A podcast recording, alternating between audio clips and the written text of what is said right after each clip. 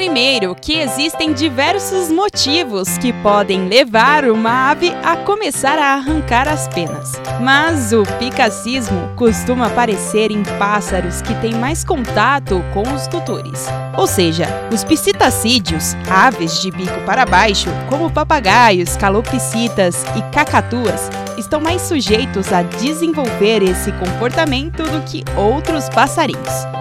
Isso porque eles têm a tendência de se apegar e ter um convívio mais próximo com os humanos, o que remete ao primeiro motivo que leva a situação do pássaro a arrancar as penas, o psicológico. Este é o principal fator, mas as causas não se limitam a ele. Fatores ambientais e fisiológicos também influenciam.